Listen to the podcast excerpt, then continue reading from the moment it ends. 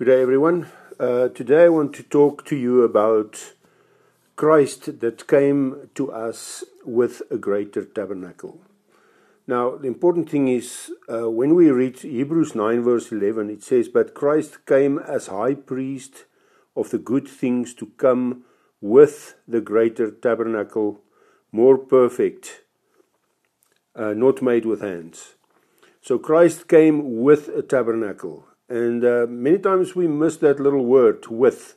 He came with a tabernacle. And that tabernacle that he came with is um, a spiritual, glorified, eternal, immortal body. That is the tabernacle that he's speaking about. In Hebrews 10, verse 5, the scripture says, Therefore, when he came into the world, he said, Sacrifice and offering you did not desire, but a body you have prepared for me. To God, it was never about the sacrifice. Um, it's clear from that scripture sacrifice and offering you did not desire. So that was never God's intention, uh, it was never God's focus. It was all about the body that was prepared. The body is also called the tabernacle because it was always about the dwelling place for God. To God, it wasn't about sacrificing his son. To God, it was about preparing a body as a dwelling place for God to come to dwell, dwell in. God did not need sacrifices to dwell with mankind. Uh, therefore, he did not require it. Uh, the sacrifice in the Old Testament happened in the tabernacle as a symbol to indicate it is something happening inside your body. The tabernacle symbolizes a, a dwelling place uh, for God, pointing towards specific body that would be God's dwelling place forever. It's quite obvious that God is not talking about natural bodies because it won't last forever. God prepared a spiritual, glorified, eternal, immortal body to dwell in. And uh, when we look at the Old Testament, we see that God said in Exodus 25, verse 8, it says that, And let them make me a sanctuary that I may dwell among them. According to all that I show you, that is the pattern of the tabernacle, and the pattern of all its furnishings, just so you shall make it. So First of all, God says, I want a sanctuary so that I could dwell among them. And then he says, I'll call it a tabernacle, but it's a pattern. The fact that there is a pattern means it is actually symbolizing something greater, it is symbolizing something different. Now, the interesting thing is when we look at Exodus 27, where God actually gives Moses all the different uh, sizes of the outer court, the inner court, and the Holy of Holies, most holy place um, is uh, describing it in the Hebrew language. And if you look at the meaning of some of those words, you will find that those words are actually referring and describing a body. Uh, because in Exodus 27, verse 13, he says, And the breadth of the court on the east side, east to eastward, shall be 50 cubits, and the hangings of the one side of the gate shall be 15 cubits. Now, when he's using the Hebrew word for side is using a different word every time to describe a different part of the tabernacle, although he's using the word, the word is translated as side in all these different parts of the tabernacle. Uh, in English language, it's just side. But in Hebrew, it's a different word. So in this case, in verse uh, 14, he says, The hangings of one side, uh, it's a Hebrew word katep, uh, and it means shoulder. It can be translated as shoulder. He says, The hangings of the one side of the gate, the one shoulder of the gate, should be 15 cubits. Their pillars, three, and their sockets, three. And on the other side, katep, which is shoulder again, shall be hangings 15 cubits, their pillars, and their sockets, three. So it's describing the outer court. So it's clear that he's talking about the body because it's a shoulder. And then in Exodus 26, verse 26, he was also describing the other side, and he said, Thou shalt make bars of shittim wood, five for the boards of the, of the one side, and there he uses the Hebrew word tzela, which means rib of the tabernacle, and five bars for the boards of the other side, also tzela, which means a rib of the tabernacle, the holy place. So he's describing first the shoulders and then the ribs, and then he comes to the final part and he says, and five bars for the boards of the side, and there he uses the words yarek, which means the thigh, um, the side of the loin of the tabernacle, for the two sides westwards, the most holy place. So he's describing these different sites and he's using three different Hebrew words. The one is katep, which is shoulder. The other one is tsela, which is rib. And the other one is yarek, which is uh, meaning the, the thigh um, or the loin. So it's interesting that he's describing a body because it's a pattern. It is something that shows towards the body that God wanted to prepare. Now, the, the people of Israel thought it was all about the sacrifices, but that's not what God wanted. God wasn't focused on sacrifices. God was focusing on the body that had to be prepared. And that's why Jesus says in Hebrews 10:5, Therefore, when he came to the world, he said, Sacrifice and offering you did not desire, but a body you have prepared for me. So it's as if Jesus says, is saying, uh, Let us make a correction here quickly. Let me just show you what it's really about. And so in Hebrews 9, verse 8, he says, The Holy Spirit indicating this, that the way into the holiest of all was not yet made manifest while the first tabernacle was still standing. Now, the first tabernacle was a tabernacle of Moses, and it was a limitation, it was a limited tabernacle. Um, it described a natural body, um, and that was still standing because it's pointing to Jesus that was sent in the likeness of sinful flesh in the first tabernacle. Um, as the first tabernacle, that's what it's pointing to, and God had to glorify that tabernacle and then in Hebrews 9:11 he says, "But Christ came as high priest of the good things to come with the greater and more perfect tabernacle, which is the spiritual body, the resurrected body, not made with hands. That is not, not of this creation." So Jesus went to the cross with a natural body, but he came out of the grave with a spiritual body. That's why 2 Corinthians 5 says we know that we have in this uh, earthly house we have this tent, and when it is destroyed, we have a building from God, a house not made with hands, eternal in the heavens. It corresponds with Hebrews 9:11 that says, "High priest of good things to come with a greater and more perfect tabernacle, a spiritual body not made with hands, that is not of this creation." So Christ came with a greater, more perfect tabernacle. He brought that tabernacle with him. He brought the spiritual body that was prepared. He brought it with him in 1 Corinthians 15, uh, verse 44, he says, It is sown a natural body and it is raised a spiritual body. There is a natural body and there is a spiritual body. So we have the natural before the cross and we have the spiritual at the resurrection. Now, you were one with him in his death and you were one with him in his resurrection. Now, you, you had a natural body and you still are living in a natural body, but Christ has paved the way and He has done everything so that you can have the experience of the supernatural, eternal, immortal body that He has prepared for you. Because God wants to dwell with man. Uh, Revelations 21, verse 3 says that um, the tabernacle of God is with man and He came to dwell with us. So God's purpose is to have a permanent dwelling place inside man so that God can be with us in a, on a permanent basis. But God doesn't come to dwell in flesh and blood because flesh and blood cannot inherit the kingdom of God, and flesh and blood is not eternal. It will pass away, it will return to dust.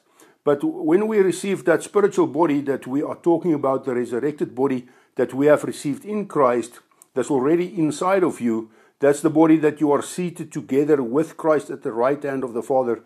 That body that's inside of you, that body waits to appear. It waits to swallow up your mortal body so that the immortal body of who you truly are in Christ can be manifested and made visible. In Philippians 3, Paul comes and he says, um, It is so important that I may know him and this is what I want. I want to know him and the power of his resurrection, because the power of his resurrection points towards that spiritual body that we are to, uh, to manifest. We have already received it, but we need to manifest it. And the fellowship of his sufferings, being conformed to his death, if by any means I may attain to the resurrection from the dead. And the Amplified Bible actually adds that I may be resurrected from the dead even while in the body. So it's pointing towards a change when mortality uh, is swallowed up by life, as the word uh, describes in, in 1 Corinthians uh, 5, verse 52 towards 55, that I may know him and the power of his resurrection. That power of his resurrection is uh, the, the power that gives life to that spiritual body. In Hebrews 8:11 he's also talking about knowing him. He says none of them shall teach his neighbor and none his brother saying know the Lord for all shall know me from the least of them to the greatest of them. Now there will come a time when everybody will know the Lord. I love the mirror translation that expands a little bit on that in Hebrews 8 verse 12. It says this knowledge of me will never again be based on sin consciousness. It's not based on In other words, it's not based on a sacrifice that needs to be made to clear the conscience. Um, it's not about sin consciousness. My act of mercy, extended in Christ as a new covenant, has removed every possible definition of sin from memory. Now, remember, the results of sin was death, and that's what came to the body uh, because of sin. And that consciousness of sin keeps us from manifesting the fullness of what God prepared for us in a spiritual body. So God's memory of our sins was not what, what was needed to be addressed in the redemption of our innocence. God did not have a problem with sin consciousness. We had the problem. Uh, it wasn't God that was hiding from Adam and Eve in the garden. It was uh, Adam and Eve that were hiding from, from God. So, what needed to be addressed were our perceptions of a judgmental God which were the inevitable fruit of the I am not tree system and its mentality. So we need to understand that it was never about God that need to change his mind about us. The cross was never about changing God's mind. The cross was all about changing our minds. It was all about changing our minds. That's why the crucifixion had to happen in the skull. It happened in our minds. Uh, Golgotha, the skull. It had to happen in our minds so our minds could be changed. In uh, John 12 31, he says there that now is the judgment of this world. So Jesus says uh, the judgment came then. He says now. That was 2,000 years ago. Now is the judgment of this world. So that means the world was already judged. Now the ruler of this world will be cast out. That was already done. In verse 32, he follows and he says, And I, if I'm lifted up from the earth, will draw all people to myself. Now, this was wrongly translated because if you look in the Greek language, you will find that the word peoples or all men is not actually in the original text. It says, and if I, it should read, and I, if I am lifted up from the earth, will draw all judgment to myself. So why? Because the context is the judgment. In John 12, he says, Now is the judgment of this world, verse 31. Uh, now is the judgment of this world. Now the ruler of this world will be cast out.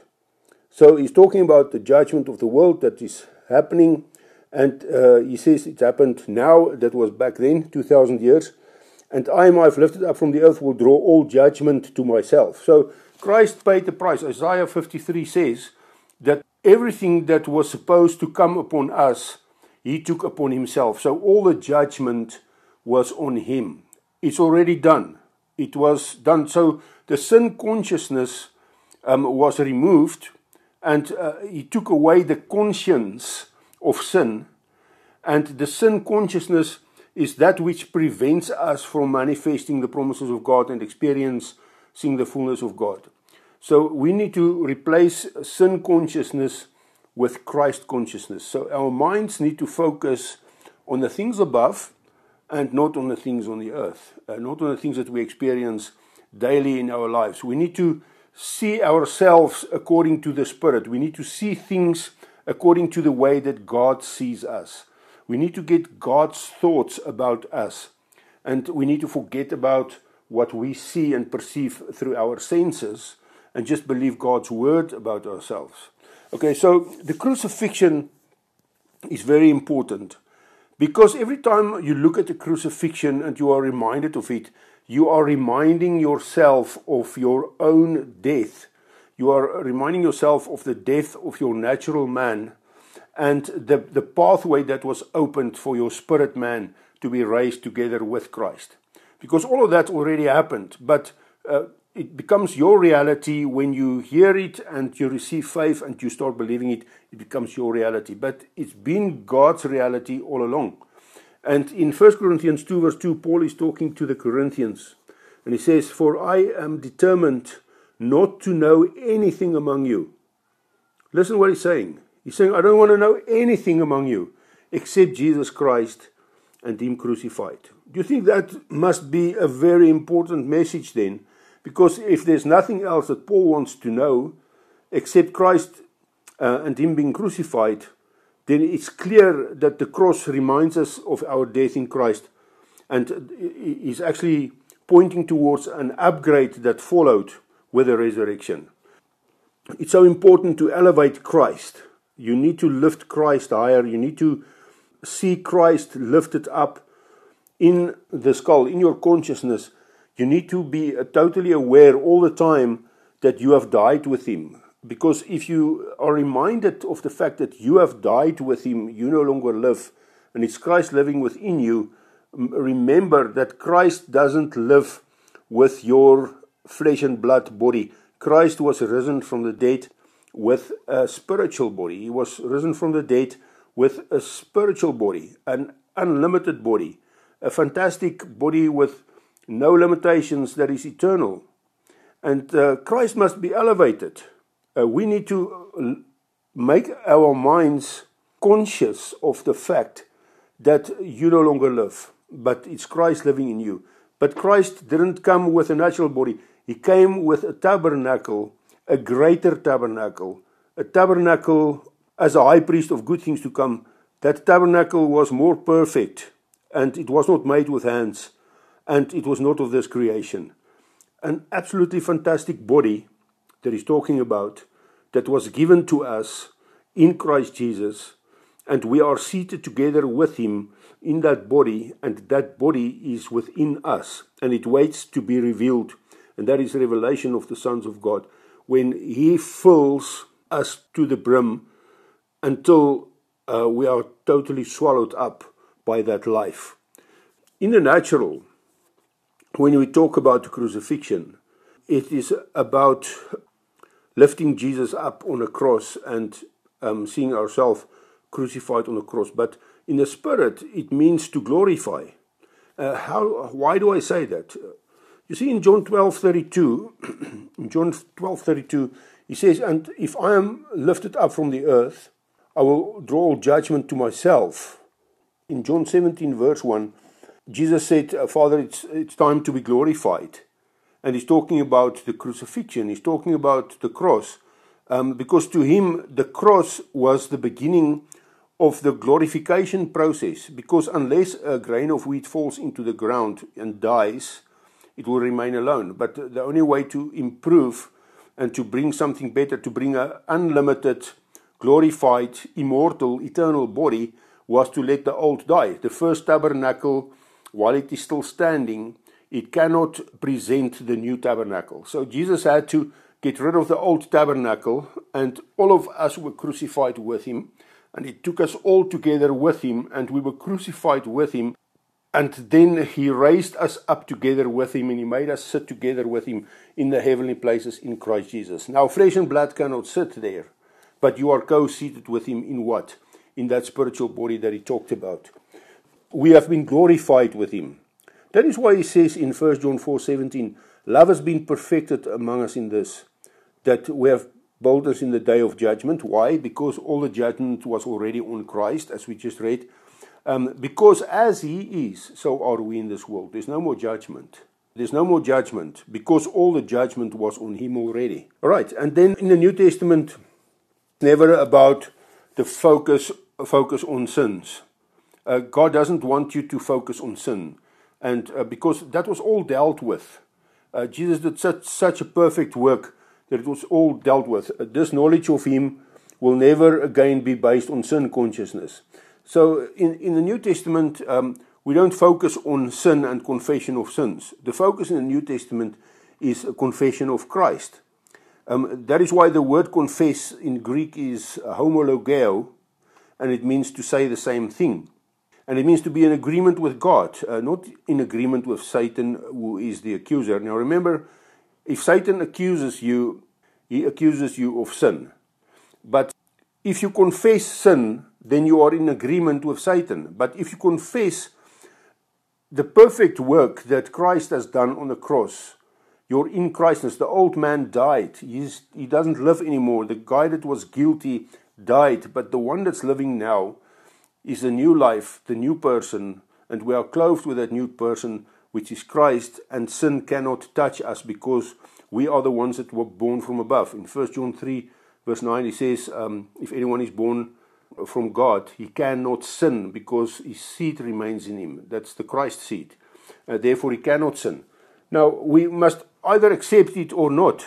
So, if you want to fight against this by reasoning with your carnal mind against it, then it's going to be tough to overcome sin. But if you realize that it was done by Christ, it's nothing about your self effort, it's nothing about your self righteousness and keeping a law, it's everything about what Christ has accomplished on a cross. He got rid of the old man of sin and he did something fantastic by restoring us into perfect union with God and uh, giving us that consciousness again of our innocence. Because the word says, as he is, so are we in this world. We are no different to what Jesus is after his resurrection. We are exactly as he is. But our minds need to accept that so that we can manifest that. And that's why Paul says uh, we are, are, are striving to get hold of that which Christ took hold of for us in Philippians 3. So, uh, homologeo means to confess, to say the same thing, to be in agreement with God. What you need to be saved um, from is uh, from wrong thinking and uh, wrong speech, you know, saying the wrong things. Nowhere in the Bible does it say you must confess your sins to be saved. It doesn't say that in the New Testament. In Romans 10, verse 9, it actually says, If you confess with your mouth the Lord Jesus and believe in your heart that God raised him from the dead, you will be saved. So the saving of a man wasn't dependent upon your confession of sins. It was all about confessing with your mouth what Jesus did and believing in your heart that God raised him from the dead. Why? Because you were raised together with him as a new man, and therefore sin has no hold on you because the sin question has been dealt with, the sin problem has been dealt with. In Romans 7:24, he says, "O wretched man that I am, who will deliver me from this body of death? I thank God through Jesus Christ our Lord." So Paul recognizes. He says, "The cross is so important. I need to be reminded of this constantly so that I can know that even though I sometimes fall in sin, the, the, the thing is, it doesn't really touch me because my focus is not on the man that sinned. My focus is, is and should be on who I am in Christ because that's the only way to victory.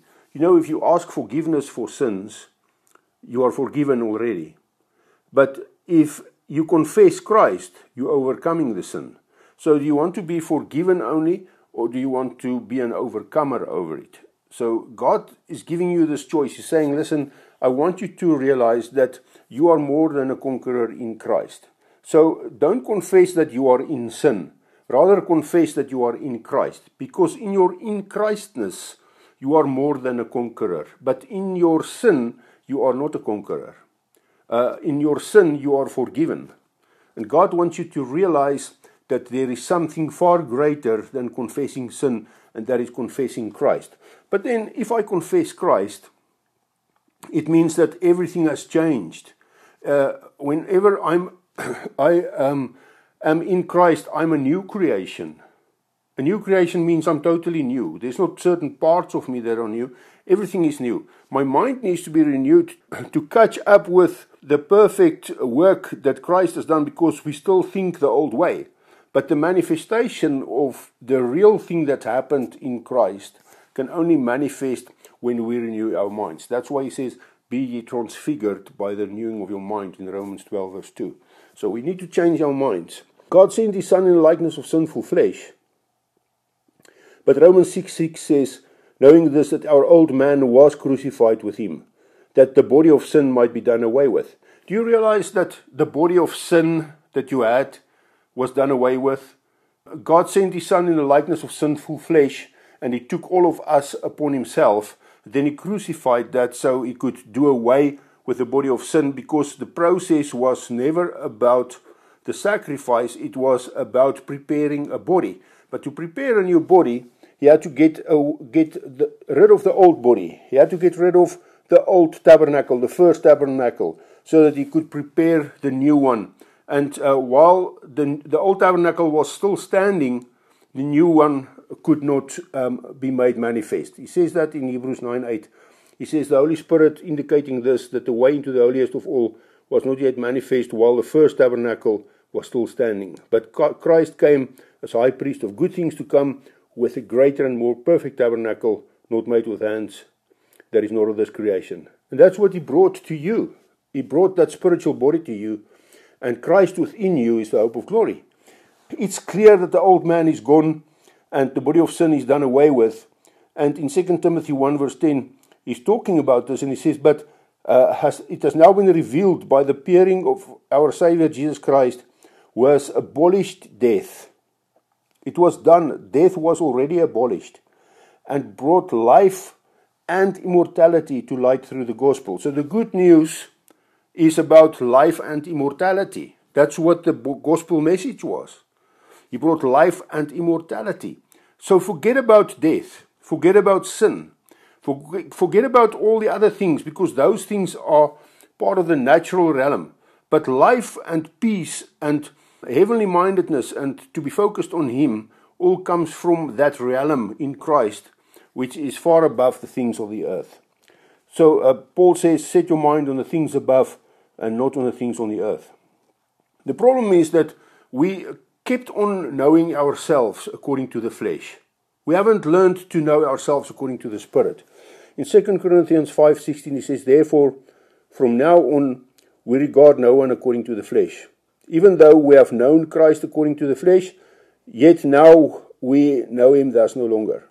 Therefore, if anyone is in Christ, he is a new creation. Old things have passed away. Behold, all things have become new. He's not uh, only talking about your spirit, he's talking about everything that God has done for you, but it, it only manifests uh, on our acceptance of that truth. Then we can see those things manifesting in your life, and it's a process where our minds are being renewed so that we can be transfigured into the same image from glory to glory. Now, all things are of God, verse 18, who has reconciled us to himself through Jesus Christ and has given us the ministry of reconciliation. That is, that God was in Christ, reconciling the world to himself, not imputing their trespasses to them, and has committed to us the word of reconciliation. Therefore, if Christ has done that, he reconciled the world to himself and not imputing their trespasses to them.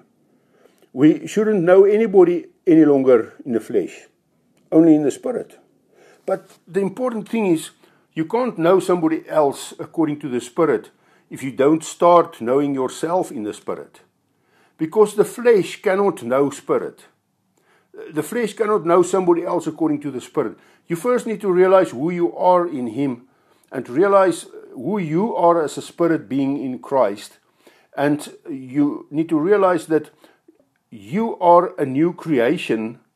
You're not the old man, you are the spirit man, you are not the flesh man. And when you realize that, then you can only know somebody else according to the spirit. That's why you will see that, that people that truly know themselves in the spirit cannot judge somebody else because they are aware of the fact that the judgment already happened um, in Christ because he has drawn all judgment unto him.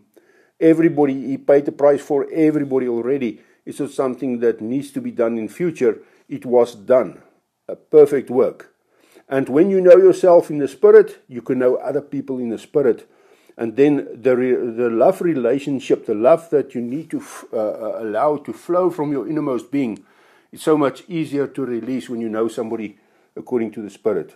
So start with yourself. Know yourself according to the Spirit. And every time you see Christ on the cross, every time you lift him up, it reminds you the old man is gone. You don't live in the flesh. The flesh man is gone. There's a new man.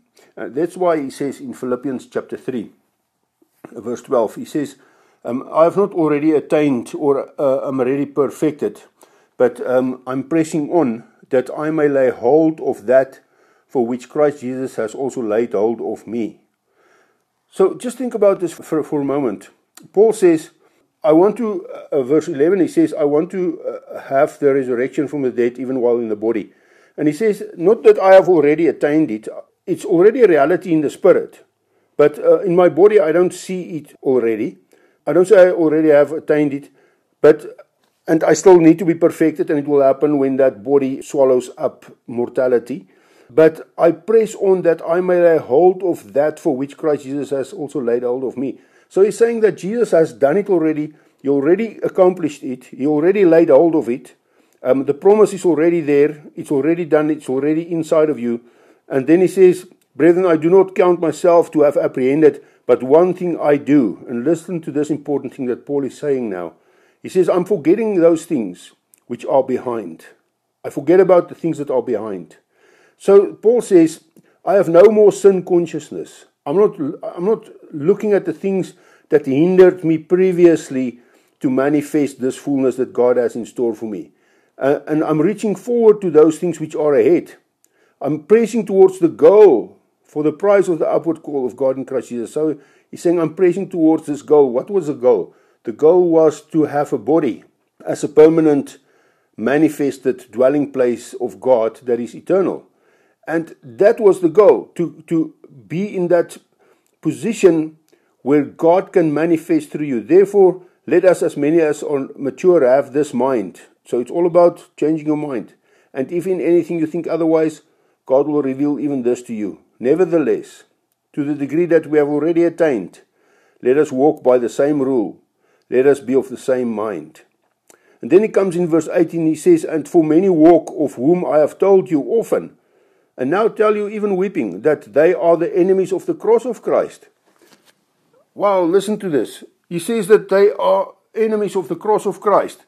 That's the reason why people don't um, realize this, because you know, if you are an enemy of the cross of Christ, you don't realize your own death and also you don't realize your own resurrection with Him. Then it's not a reality to you. So you will never receive that promise, that, that body that God has planned for you. He says um, that they are the enemies of the cross of Christ, whose end is in destruction, whose God is their belly and whose glory is in their shame. So their glory is in their natural bodies, who set their mind on earthly things who set their mind on earthly things.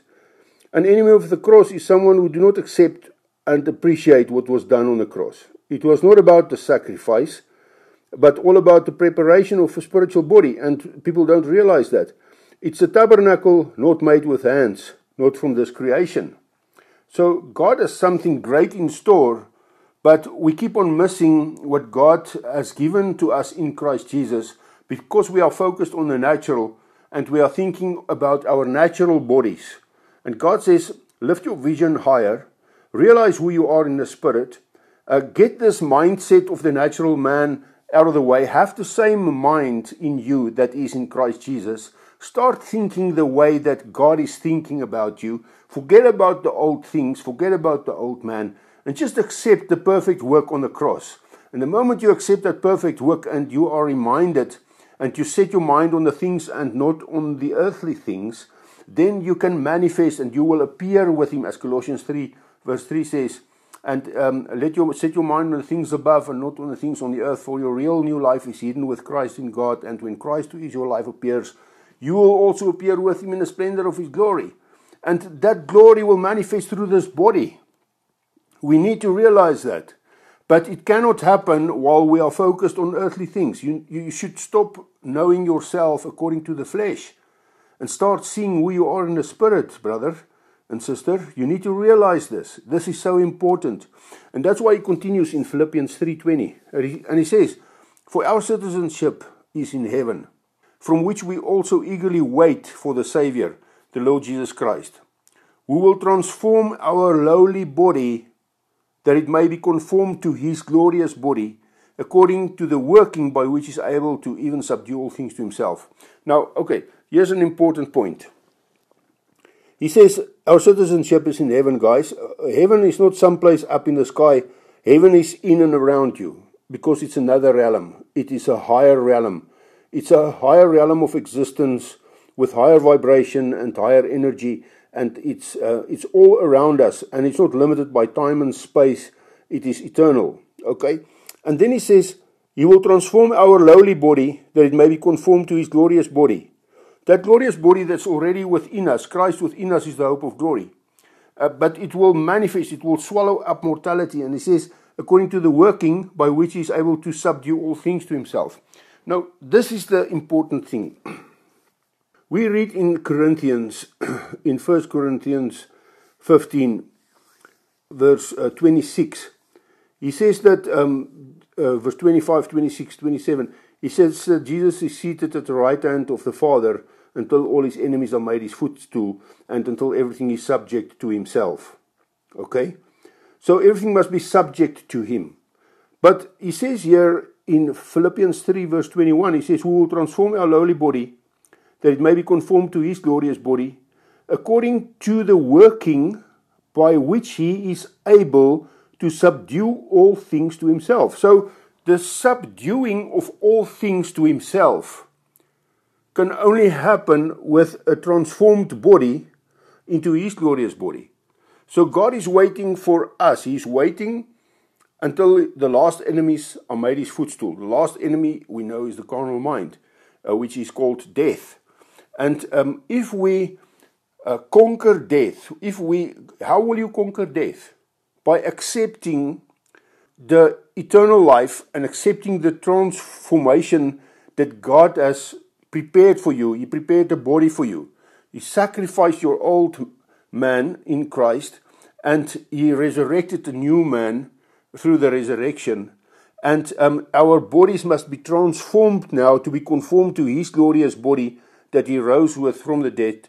And according to the working through that, he's able to subdue all things to himself. God is waiting for us to accept the full work on the cross and the perfect uh, work that he has done before all things will be subdued to Christ. Because we are Christ. We are the body of Christ. Jesus already conquered death. All things already subject to him as a person. But to his body, who, who is a corporate Christ, um, we still need to subdue death under our feet. And it happens when we realize that um, God has prepared a body for us. Because it's through this body that he is able to subdue all things to himself. Philippians 3, verse 21. He will transform our lowly body that it may be conformed to his glorious body, according to the working by which he is even able to subdue all things to himself. God needs that body to subdue everything to himself. He appeared, Jesus Christ, with that glorious body. He, he appeared where he wanted to be. He did not walk where he wanted to be. So he can walk if he wants to, but because he did walk with the Emmaus uh, uh, guys and um, the, the guys that went to Emmaus, but um, he appeared where he wanted to, to, to be. You know, on the day of his resurrection, the word says that he appeared in their midst. They were seated at the table, and he appeared in their midst. He, uh, the doors and the windows were locked, but he didn't walk through the wall or walk through the door. He just appeared in their midst. That's the word appear. And he says in Mark 16:14, later he appeared to the eleven as they sat at the table. In Luke 24:36, he says, Now as they said these things, Jesus himself stood in the midst of them and said to them, Peace to you. In Luke 24:38, he said to them, Why are you troubled? Why do you doubt why do doubts arise in your hearts? Behold my hands and my feet, that it is I myself. Handle me and see, see for yourselves that spirit, a spirit does not have flesh and bones as you see I have. So Jesus says, I'm not a spirit. I have flesh and bones as you see I have. But it's a different flesh. It's a spiritual body. Um, there's a natural body and there is a spiritual body. The, the spiritual body is different to the natural body. And he says it's different. In Mark 16:12 he says after that he appeared in another form to two of them as they walked and went into the country. In another form. So Jesus, with his resurrected body, he could change form. He could appear in another form. That's what scripture says.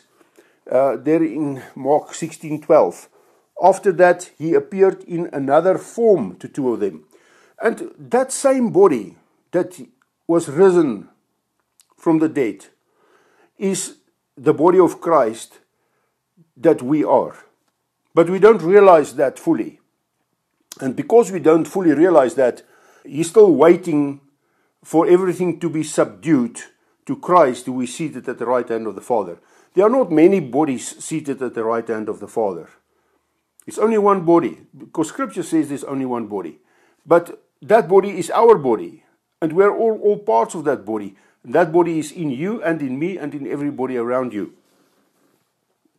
So there's promises that God gave us, and one of these promises was eternal, immortal, perfect, um, everlasting life that will never end. And because God wanted a dwelling place, place like that. Now, there are so many promises in the Word of God, but all these promises are only available to us in Christ. Outside of Christ, none of this is possible. So, there are 211 promises in the New Testament, and everyone is connected to, to being in Christ.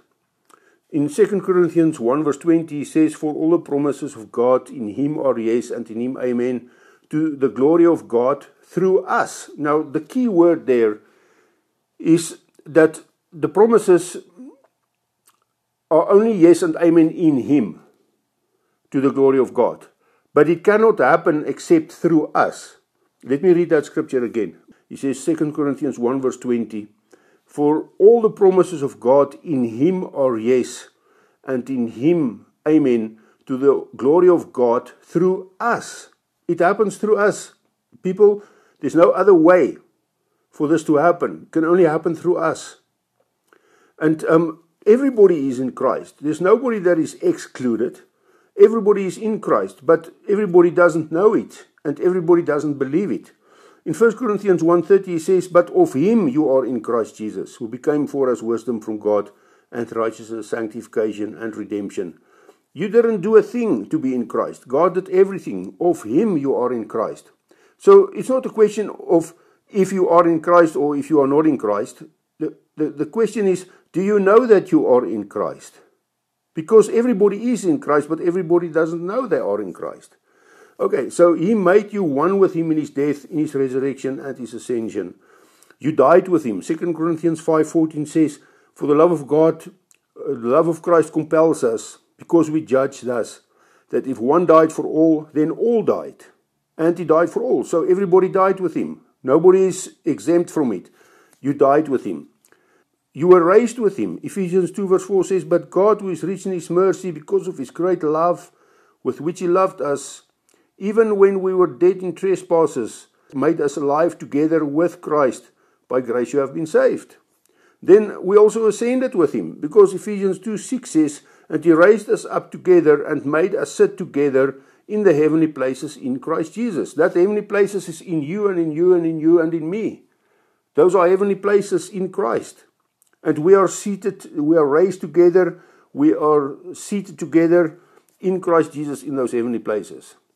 And all of this, we are needed because all of this, the promises of God, needs to manifest through us because there's no other way. Why must the, why must the promises manifest through us? Because you, we are the body of Christ.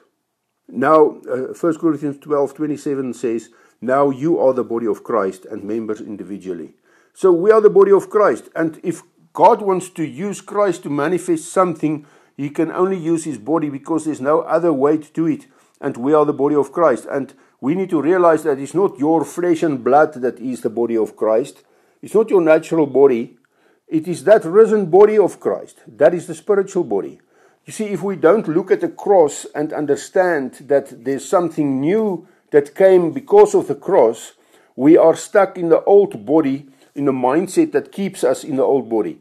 But if you realize what really happened at the cross and you look at the cross, as Paul said to the Corinthians, the only thing I want to tell you is to know Christ and Him crucified. if we truly realize that, we will realize that the old man of sin doesn't exist anymore. It's now a new man. And you are the body of Christ. Your natural body is not the body of Christ.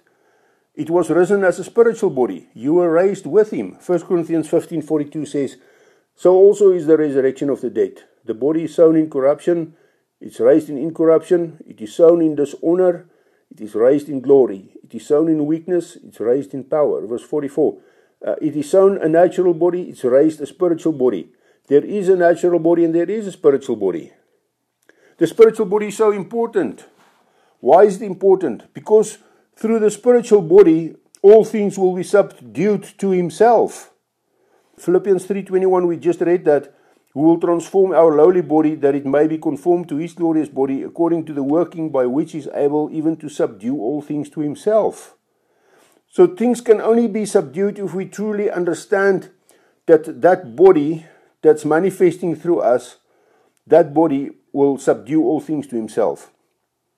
You need, you need to have this transformation that Christ took hold of for you on the cross.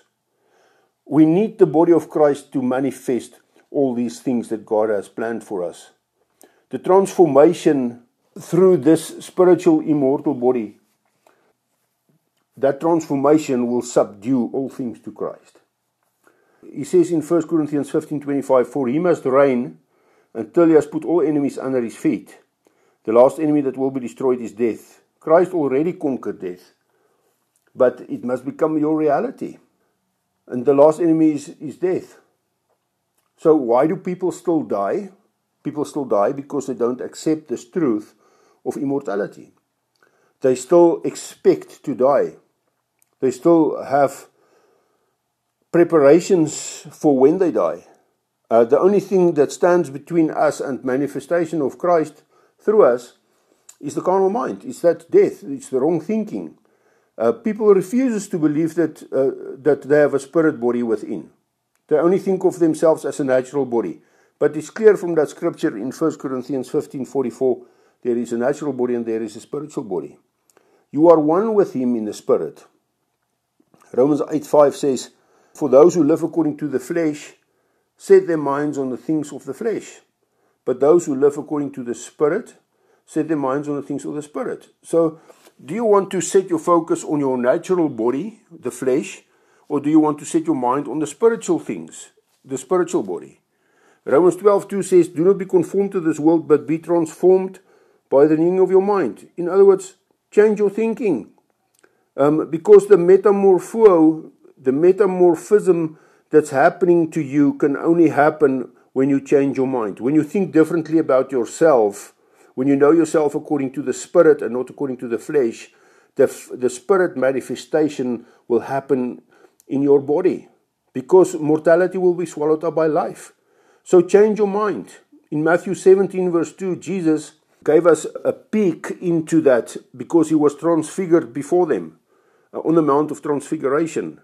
In 2 Corinthians 3:18 he's also using that same word metamorpho where he's talking about um, us being transformed from glory to glory, uh, as into the same image. How will that happen? As we, as we renew our minds, we will start seeing things differently. It's so important to make this decision to know yourself according to the Spirit and not according to the flesh. You need to visualize this. You need to understand that you have a spiritual body. The only death that still remains is in the carnal mind. Romans 8:6 is clear. He says, For to be carnally minded is death, but to be spiritually minded is life and peace. So let's get the mind of the Spirit on. Let's forget about the flesh. Let's forget about death. Let's forget about sin. Let's forget about all the things that's happening in this world. Let's start focusing on Christ in the Spirit and let us experience life and peace. Hebrews 9:27 says it's appointed for men to die once but after this the judgment so Christ was offered once to bear the sins of many. So it's clear from that scripture. It's appointed for men to die once, and we died with him because 2 Corinthians 5:14 says, "For the love of Christ compels us, because we judge thus that if one died for all, then all died, and he died for all."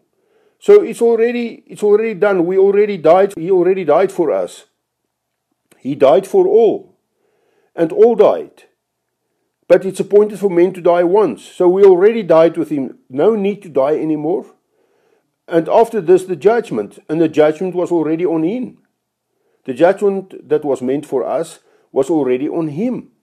So just accept it and just say, Thank you, Lord, for taking the judgment that was supposed to come to us because the wages of sin is death, but Christ already died that death.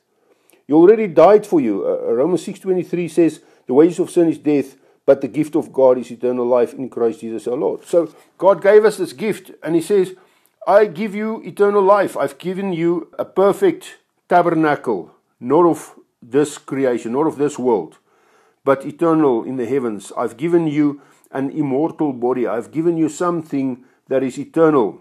But people refuses to believe in immortality. They decided it's impossible because they are focused on death because their minds are still carnal and to be carnally minded is death. Don't expect to die. Know yourself according to the spirit and not according to the flesh. So all these promises can only happen if we are in Christ and it can only happen through us. It's clear. And um, people don't really want to accept these promises. And uh, sometimes the promises of God just seems to be too good to be true. And that's why it's sometimes difficult for people to accept it. In 1 Corinthians 10, verse 6, he's talking about Israel that didn't want to believe God and God's promises and how they all died in the wilderness and their, the bones and their bodies were lying in the wilderness uh, because they didn't want to accept the promises of God.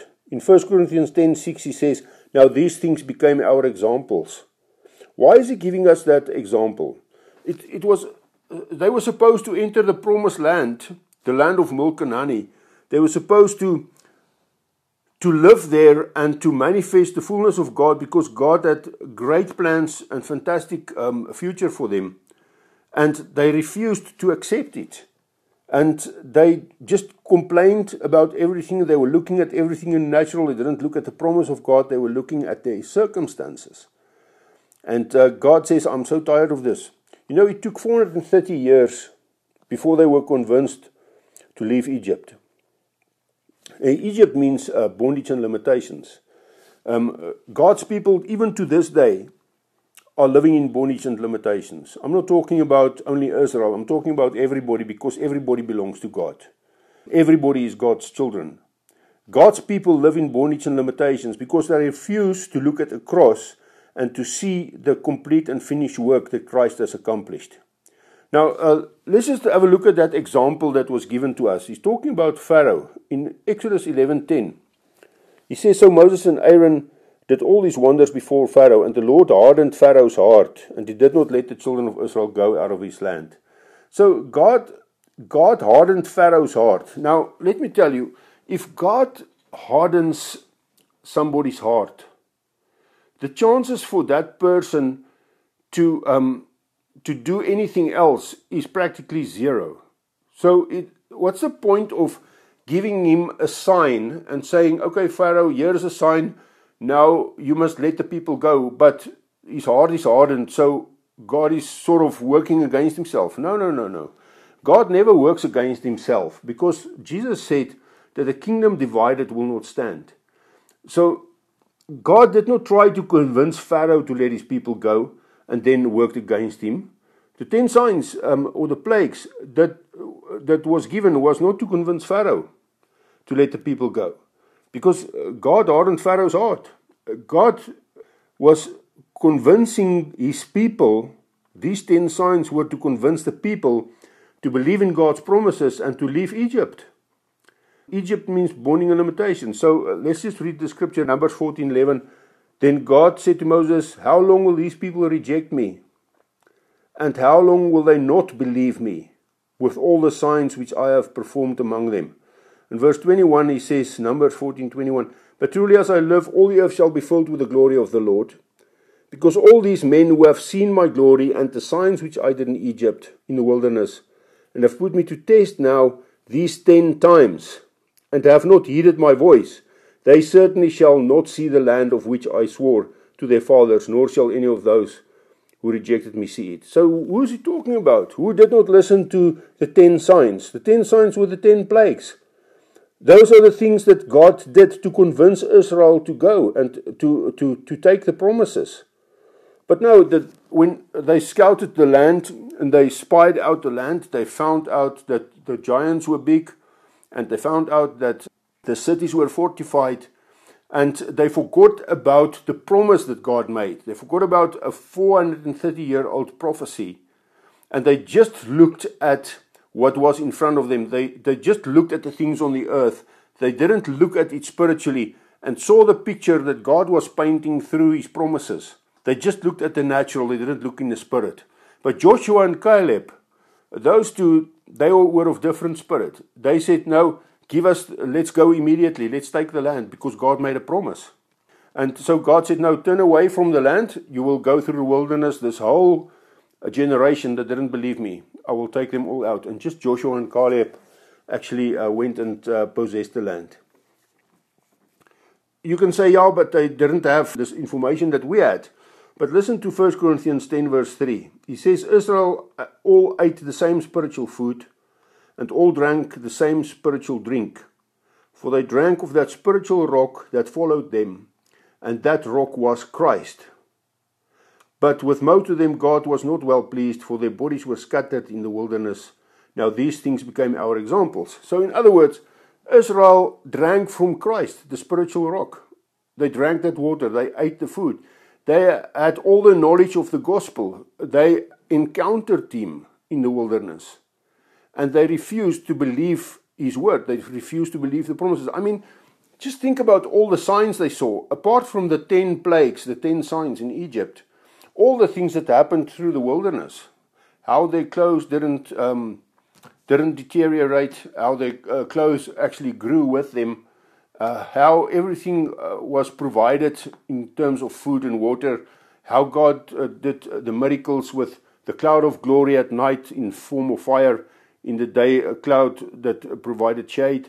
All those things was given as signs to make them believe, yet they did not believe. They still didn't believe that they can take the land because the giants were too big. And the fortified cities were too big because they didn't see the, the amazing things that God did. And we, we, we are in the same position because we don't see the amazing thing that Christ did on the cross. And He did a perfect work so that we could experience the fullness of God in our bodies. We just look at the sickness in our bodies, we look at all the things that's happening in the world, and we're talking about everything that's happening in the world. And we set our minds on the things on the earth instead of changing it and saying, No, let us know ourselves according to the Spirit. There's a tabernacle not made with hands. We can subdue all things to Him because He has given us a body of power, a body that is eternal, a body that is immortal, a body that is able to subdue all things unto Him. But if we keep on looking at all the things around us, we will just continue in this life and never come to the point where that which Christ has taken hold of for us becomes our reality. And God says, I really want you to fill your heart and your mind with the knowledge of Him and to know Him and the power of His resurrection so that you can see that you have a spiritual body. You have the power of God. The fullness of the Godhead came to dwell within you. The fullness of the Godhead is ready. He anointed you. You know all things. He has given you an anointing, and nobody else needs to teach you. Just listen to this anointing inside of you, this Christ within you, which is the hope of glory. All this is available to you. You just need to accept it and say, Thank you, Father, for this perfect work. Let's look at the cross and say, Thank you, Jesus, for what you have done, and the resurrection will become your reality. Pharaoh's heart was hardened. He couldn't do it because God was against him. But God convinced his people. And you, as a child of God or a son of God, when are you going to accept this truth of immortality? When are you going to accept this truth of this body that God has given you in Christ and just accept it and say, Thank you, Father, for this land of milk and honey. Thank you for what you have given us. You know, I asked the Lord about the land of milk and honey, and He said to me, The land of milk and honey is a mindset, Andre.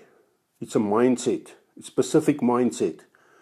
It's a mindset where His thoughts become your thoughts, where nothing is impossible. It's a mindset where you realize, according to God's thoughts, nothing is impossible. According to God's thoughts, everything was done because God is not limited by time. God is not limited by space. It is coming to that point where you realize it's already given, it's already a reality. And the moment you start thinking that way, then things start manifesting around you. And this I can testify of because I have seen God lately moving in ways that really scares me because my flesh isn't able to keep up with what God is doing and the need for a spiritual body to manifest becomes greater and greater and I'm so overly excited about this. And uh, I'm so thankful, I'm so grateful because I realize that I'm part of this move. I'm part of this thing that God is doing. So God said it's a specific mindset, the land of milk and honey, all the promises. It's a specific mindset. It is when you have my thoughts. And I said, Lord, what is your thoughts? And he reminded me of Jeremiah 29 11. He says, For I know the thoughts that I think toward you, says the Lord, thoughts of peace and not of evil, to give you a future and a hope. Then you will call upon me and go and pray to me, and I will listen to you, and you will seek me and find me. And when you search for me with all your heart, I will be found by you, says the Lord. God says, this, this land that is promised, it's a mindset that God promised to his people. That's everything that you will ever need is having the mind of Christ. Everything that you will ever need is thinking the way God th- is thinking. Because anything can manifest when you have his thoughts. But if you have your own thoughts and you have a carnal mind and you think about death and you think about circumstances and your mind is set on the things on the earth, you will not experience the glory and the power of God. You see, our natural bodies, is, bodies are limited. Our, nat- our natural bodies hasn't got the power to subdue all things. But my spiritual body and your spiritual body is the body of Christ. It's His spiritual body. That body can manifest all things, but it cannot happen unless we accept it in our minds. Be transfigured by the renewing of your mind. So the life of the flesh, Leviticus 17:11 says the life of the flesh is in the blood. And I've given it upon the altar to make atonement for your souls. What has that got to do with this? Well, the thing is, the life of the flesh was in the blood. The life of the flesh was in the blood. And Christ poured out all his blood when he became one with us, when he became sin. He poured out all his blood. He poured out all of the life of the flesh and nothing of the life of the flesh remained. And what now, what's now left is um, the life in the spirit is light because John 1 verse 4 and 5 says, In him was life, and the life was the light of men. John 1 9 says, uh, That was the true light which gives light to every man. Ephesians 5 8 says, For you were once darkness, but now you are light in the Lord. So the light that we have that is pumping through our spiritual veins is the glory of God in this glorified body that is now flowing through us. The life of the flesh is gone. We don't want to give life to the flesh, but we want to uh, um, receive the life that was given, the light that was given, the glory that was given in this glorified body. It's a spiritual body that is manifested in this natural world. In 2 Corinthians 5 1, he says, For we know that if our earthly house, the tent, is destroyed, we have a building from God, a house not made with hands, eternal in the heavens. For in this we groan, earnestly desiring to be clothed with our habitation which is from heaven. If indeed, having been clothed, we shall not be found naked. For we who are in this tent groan, being burdened, not because we want to be unclothed, but further clothed, that mortality may be swallowed up by life. Now he who has prepared us for this very thing is God and has given us the Spirit as guarantee. You have the Spirit of God within you, and that is the guarantee of this body that's already within you. And this body wants to manifest by swallowing up your, your, your fleshly life so that the glory of God can be manifested. The sons of God needs to appear. And the Spirit was given as a guarantee. In 2 Corinthians 1.21 he says, Now he who has established us with you in Christ and has anointed us is God, who also has sealed us and given us the Spirit in our hearts as a guarantee A guarantee of what? Ephesians 1:13 gives us light of that. He says of an immortal body. He says in verse 13, in him you also trusted after you heard the word of truth, the gospel of your salvation, in whom also having believed you were sealed with the Holy Spirit of promise, who is the guarantee of our inheritance until the redemption of the purchased possession to the praise of his glory. So what is the purchased possession? Romans 8:23 says, not only that, but we also have the first fruits of the spirit, we ourselves groan within ourselves, eagerly waiting for the adoption, the redemption of our body. So your body needs to be redeemed. In 1 Corinthians 6 verse 20, he says, you were bought at a price. So my body was redeemed through a price that was paid. You were bought at a price. Therefore, glorify God in your body. And this is so interesting because he says we must glorify God in our body. My, my question to you, listener, is how do you glorify God in your body? It's not about the sin question because Christ already dealt with sin. Christ already took the judgment upon himself. So it's not about that. We are glorifying God because we are living a sinless life in Christ Jesus because he has taken sin out of the equation. So that is not uh, that is not the way that he's talking about glorifying him. For you were bought at a price, therefore glorify God in your body. How do you glorify God in your body? How do we do that? Well, Colossians 1:27 says, "To them God will to make known what are the riches of the glory of this mystery among the Gentiles, which is Christ in you, the hope of glory. Christ in you, the hope of glory. And listen, people, it's not about doing this and doing that and doing something in your own effort. It is allowing the Christ within you, who is the hope of glory, to fill your understanding and your thinking because you were anointed by that Christ. Uh, you have an anointing. First John 2.20 says you have an anointing from the Holy One and you know all things. But to know those things that you know, you need to tap into that mindset of Christ and realize that you have the mind of Christ and you know all things.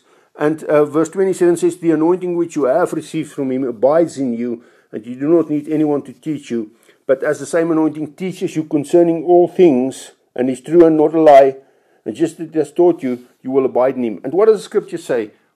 When you abide in him, whatever you ask of him, he will give unto you. But we need to understand that we need to glorify God in our bodies by allowing this Christ to flow through us. How will you glorify God? Christ within me is the hope of glory. Christ must be raised on the cross. Calvary. I must never forget about this Christ on the cross. Thank God for the, uh, the cross and thank God for the resurrection. You can't take one of them out of the equation. Paul says, The only thing I want to know about you is Christ and Him crucified. So never lose it. You, you need a constant reminder of the fact that Christ was crucified because it opened the pathway so that the glorified body through the resurrection could manifest. Because the first tabernacle, the first tabernacle had to fall before the new tabernacle could be manifested. It could not have come, the, the, the perfect tabernacle not made with hands, eternal in heavens, that spiritual body could not manifest while the first tabernacle is still standing. And we need to change our minds and realize that we are one with Him. As He is, so are we in this world. We are not different to Him. Um, when Jesus said in John 17, Father, the hour has come, glorify your Son, that your Son may also be glorified. He said this just before he went to the cross. And the interesting thing is in the very next verse, um, which is in uh, chapter 18, verse 1, is going to Gethsemane. And Gethsemane means olive press. And olive press is where the, uh, the olives are pressed so that the anointing can come forth, the anointing oil can come forth. Because the, when the anointing comes forth, it raises the Christ. It raises the Christ in you to that position of elevation, to that position of crucifixion, where you realize that you are one with Him in His death, you are one with Him in His resurrection, and you are one with Him in His ascension, and you are the body of Christ. And He's not talking about a natural body, He's talking about a spiritual body. The cross is an upgrade, it means improvement The body that Jesus had after his resurrection was a better body than the one that was sent in the likeness of sinful flesh. It was, it was better. It got rid of the old man of sin and he paved the way to resurrection life to manifest through the fullness of God in and through us. All the promises of God will manifest through us. And this is God's heart for you. And, uh, brothers and sisters, I just want to bless you today and say, I'm so excited about what God is doing in you because whatever God started in you, He will finish in you. But you just need to set your mind on the things above and not on the things on the earth because there's a new tabernacle that came with Christ. And that tabernacle is that spiritual body that is within you. God bless you, and uh, we'll talk again soon. Keep well.